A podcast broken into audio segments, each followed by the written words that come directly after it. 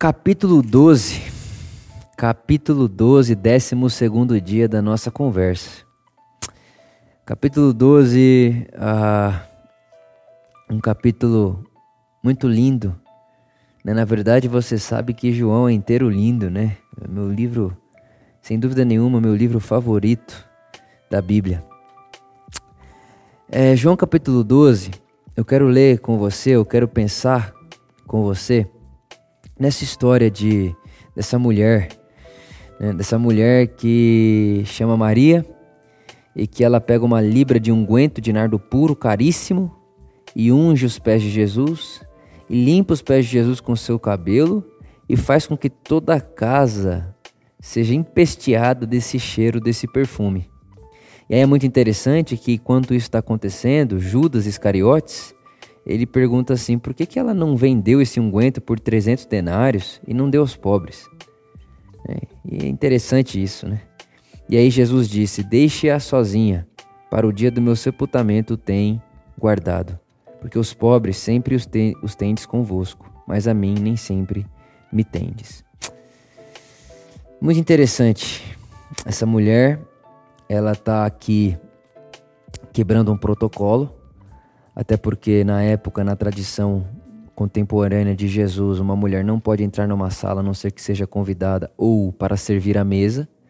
Então essa mulher está quebrando protocolos, ela está quebrando paradigmas e ela está correndo um sério perigo de ser castigada por isso. Só que tem uma coisa, essa mulher está apaixonada. Ela viu uma coisa nesse Jesus de Nazaré que ela não viu em outra pessoa no mundo.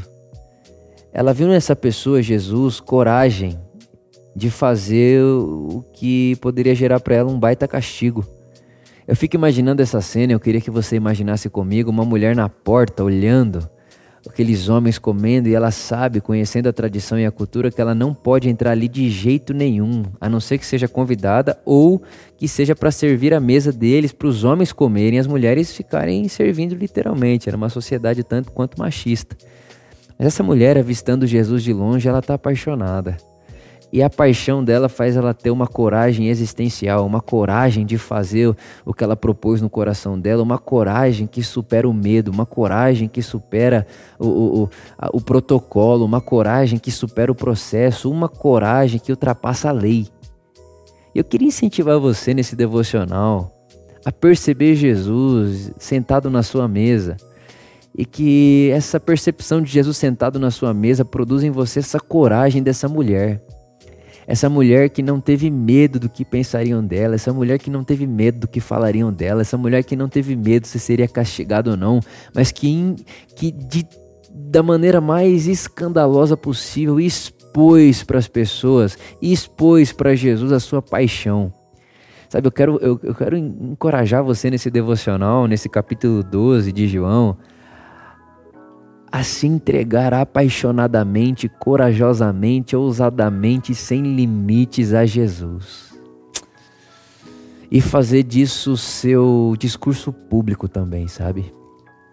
Porque quando você faz desse seu dessa sua paixão por Jesus algo externalizado, algo que se torna externo a você, o texto bíblico diz que toda a sala ficou cheirando o perfume dessa entrega tão bonito. A minha oração é que em toda sala que eu e você estivermos, a sala do seu trabalho, a sala da sua casa, o quarto da sua família, onde quer que você faça residência ou gaste sua vida, minha oração por mim e por você é que nesse lugar aí haja um cheiro de coragem apaixonada por Jesus. Amém.